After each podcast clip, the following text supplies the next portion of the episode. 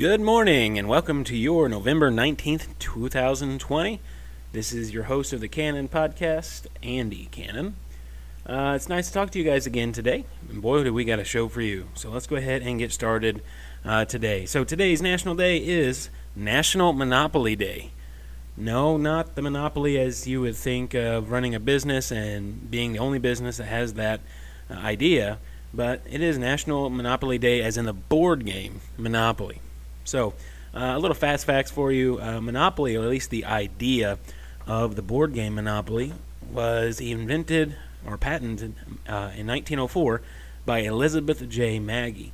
Uh, then it was called the Landlord's Game and she designed it to teach the world about the evils of capitalism.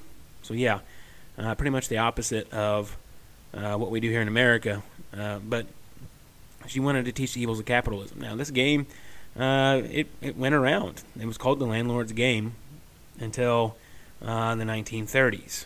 Uh, in the 1930s, it, it made its way into the hands of the Parker brothers, in which they made a different rendition of the game during the Depression and it became a really, really good success, really, really big success. It actually saved the company uh, from going down and to bankruptcy. So uh, they took Monopoly, and during the Depression, it, it kind of exploded.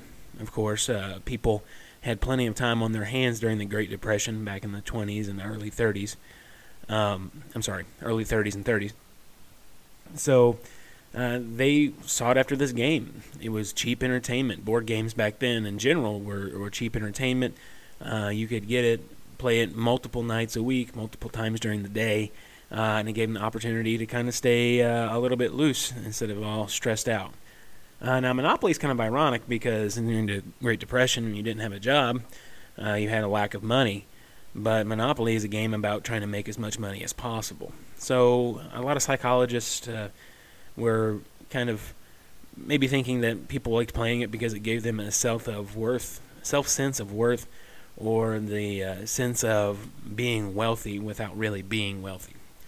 Um, so there was also many other board games created during this time period. Uh, so, for example, uh, Scrabble was also invented during this time period. This guy uh, who invented it, um, excuse me, he uh, he said uh, his name was Alfred Mosher Butts, by the way.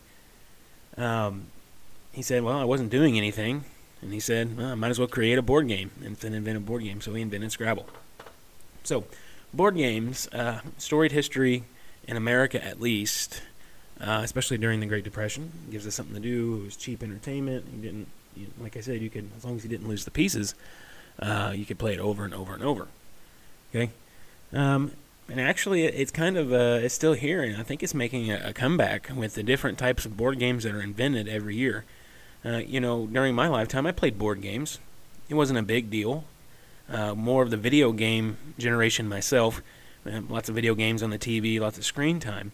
Uh, but my wife and I have been slowly kind of working our way back into the board game uh, genre, so to speak.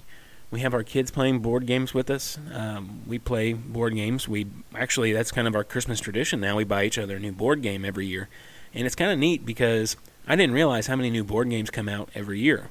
So I'll, I'll head to the local uh, shopping place. Um, I'll be at Walmart, uh, Barnes and Noble, Target, wherever, and you can bet there's probably 50 or or so new games being produced. You know, some games that look great, and then some some games you're like, eh, I don't think I'm going to try that. So that's kind of our standing tradition. Uh, we have an excellent board game collection right now at the house. It's kind of neat, um, and we enjoy playing it from time to time. I'm, I'm still not a huge board game person, um, but I do I do do it every now and then.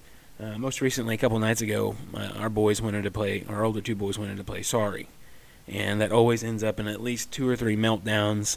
Uh, you know, they're young; they're four and five years old, but it's a good game. It's easy concept that they can understand, and you know we help them along, helps them with their counting skills and all that good stuff. Um, but yeah, always a meltdown. Uh, but you know what? Usually one of those two wins uh, the game, and they're happy uh, that they got to play it with us. Uh, wasn't the case this last time. My wife actually won, and uh, I was kind of jealous myself. So, all right, yeah. So board games. It's National Monopoly Day. If you have the game, why not pull it out and play it? I know it takes a while, but hey, it, it's fun It's a good game. All right, so our strange news of the day uh, is titled "Police." Uh, colon woman posing as an FBI agent sought free fast food. Now this was in Georgia. Uh, this woman apparently was going around to fast food places, uh, driving a white minivan, and getting into the restaurant and demanding free food because she was an FBI agent, quote unquote. Um, it was repeated attempts at uh, Chick fil A, according to the local police there. So, uh, a lot of times the employees would say that she would arrive and she would be demanding this food and that she would take them into custody if they didn't uh, give her her free food. And uh, so one day they did.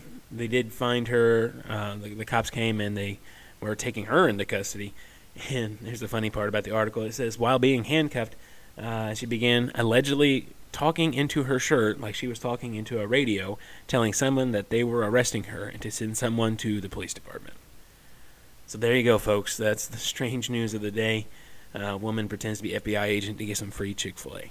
Um, now, obviously, something I would never do because that's actually a crime.